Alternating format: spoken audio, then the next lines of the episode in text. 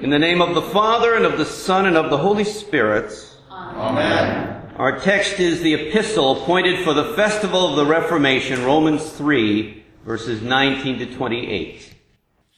Now we know that whatever the law says, it speaks to those who are under the law, so that every mouth may be stopped, and the whole world may be held accountable to God. For by works of the law, no human being will be justified in his sight. Since through the law comes knowledge of sin. But now the righteousness of God has been manifested apart from the law, although the law and the prophets bear witness to it. The righteousness of God through faith in Jesus Christ for all who believe. For there is no distinction. For all have sinned and fall short of the glory of God and are justified by His grace as a gift through the redemption that is in Christ Jesus, whom God put forward as a propitiation by His blood to be received by faith. This was to show God's righteousness because in His divine forbearance He had passed over former sins. It was to show His righteousness at the present time so that he might be just and the justifier of the one who has faith in Jesus. Then what becomes of our boasting? It is excluded. By what kind of law? By a law of works? No, but by the law of faith. For we hold that one is justified by faith apart from works of the law. This is our text. Everybody loves to be right. Games, arguments, politics, disputes are all fueled by our need to be right. When others acknowledge you as right, you are listened to. It is gratifying to be right in talking about something and seeing others do what you to believe to be right. I think that's why most of us are so happy to give directions to travelers who are lost. And even if we don't know quite where their restaurant is, it's gratifying to see them go down North Line and second left. Now most people admit that God is the standard of right though they don't really believe it or practice it. Our desire to be right is so strong that we convince ourselves that God must do it our way. And our sense of righteousness compels even God to acknowledge us by rewarding us in heaven. Now most of you see the absurdity in this belief, but it often lurks in our subconsciousness it's often the way we feel and sometimes the way we act. St. Paul's opponents saw their religion that way. That the laws of God were given to the chosen people as a ladder by which they could climb out of the mire of this sinful world and then look down on others. Even some who claimed Jesus as the Messiah saw him as showing the way for us to earn in some way our own righteousness. And this enabled them to look down at others the way the Pharisees had looked down on them. But Paul recognized that the fruit of the Spirit is not pride, boastfulness, and self-righteousness. It's something else. And so he shows us in our text that the law shows us that only God is righteous. The law is given so that every mouth may be stopped and the whole world may be held accountable to God. And that includes you and me. You know, I may be able to jump farther than you, but at the brink of the Grand Canyon, it doesn't make any difference. So you may be more practiced in outward virtue. You may live a better life. You may have better thoughts than I. But before the judgment seat of God, we are all condemned and lost. Only God is right. So often we are like messy children who point out the stains on each other's clothes and faces as we run away from the one who would clean us up. In the usual confession that we make before Holy Communion, we confess to be poor, miserable sinners deserving temporal and eternal punishment. This confession should humble us toward our fellow sinners. It should lead us to regard sin with terror. Too often we get them mixed up.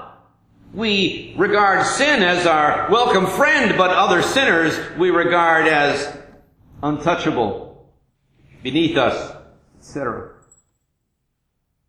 Instead of hating the sin and loving the sinner, we too often get it reversed. And you know that message of God's law that condemns each one.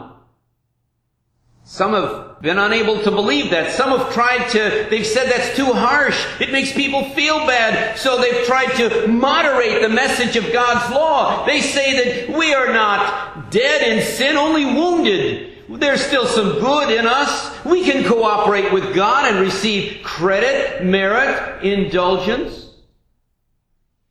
This is the heart of the medieval error still practiced among Catholics today. This idea that sin can be atoned for for a few bucks, a few prayers, a few indulgences. Let me illustrate the absurdity of that idea. A man's friend was over at his house, and when that host was using the restroom, that so-called friend went into his bedroom and took the 25 bucks out of his wallet. Will replacing the 25 bucks restore their relationship? Will giving 25, even 50 bucks restore their trust? There are greater issues than the damage done by the simple act of filching. And so giving gifts to God in expectation of a easy forgiveness, in expectation of any kind of return is an insult and an offense. This is what Luther's 95 Theses were able to clearly point out to a world ready for Reformation. Only when we are crushed by the message of the law are we ready for God's other message. And St. Paul tells us it is the gospel that conveys God's righteousness to us. Our righteousness will always fail. Our righteousness is as filthy rags. We need another righteousness, an alien righteousness. Only Christ can restore us to God's favor, first by repaying God and then by changing our relationship. As St. Paul says in our text, Christ Jesus, whom God put forward as a propitiation by his blood. He is the atoning sacrifice. Nothing we do can compare with what Christ has done for us.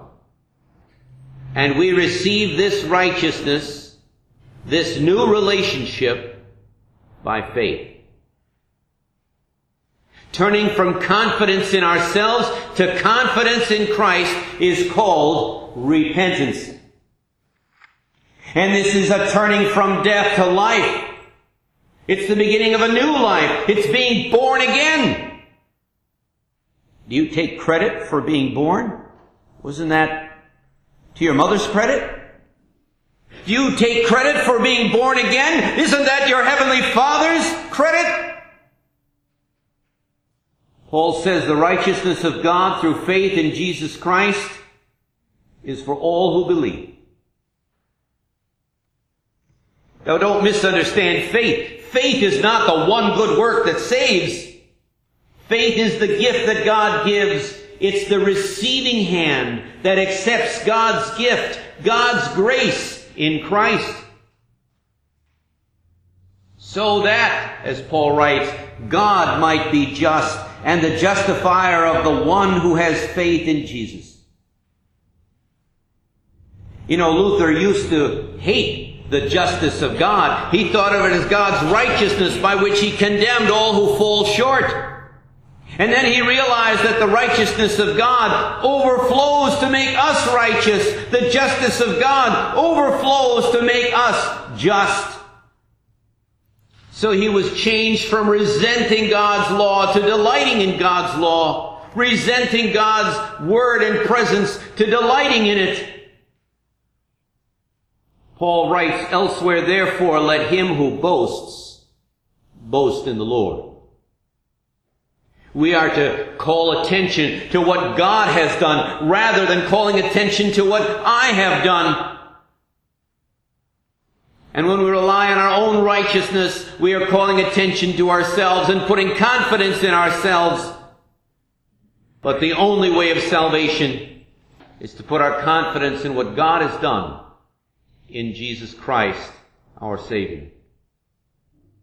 Luther recovered St. Paul's evangelical teaching and applied it to the late medieval world which had forgotten and obscured so much.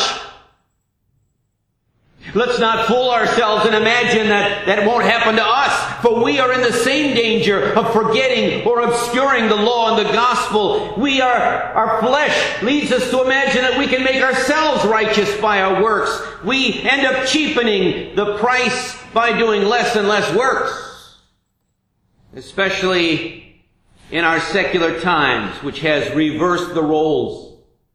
You know, people today are more inclined to blame God and call Him to account for things that go wrong in the world rather than to admit that they are part of the problem and they need to do it God's way. Rather, let us heed the message of God's law and joyfully receive God's gift of righteousness by faith each and every day, rejoicing that God has been good to us by giving faith. And this attitude and lifestyle flowing from it will convince others that God wills to be good to them through forgiveness and grace. May this knowledge that we have a righteousness not our own, but a gift from God, bless you with joy and humility, confidence and zeal as a Lutheran Christian. And may that peace of God that surpasses understanding keep your hearts and minds in that true faith to life everlasting. Amen. Amen.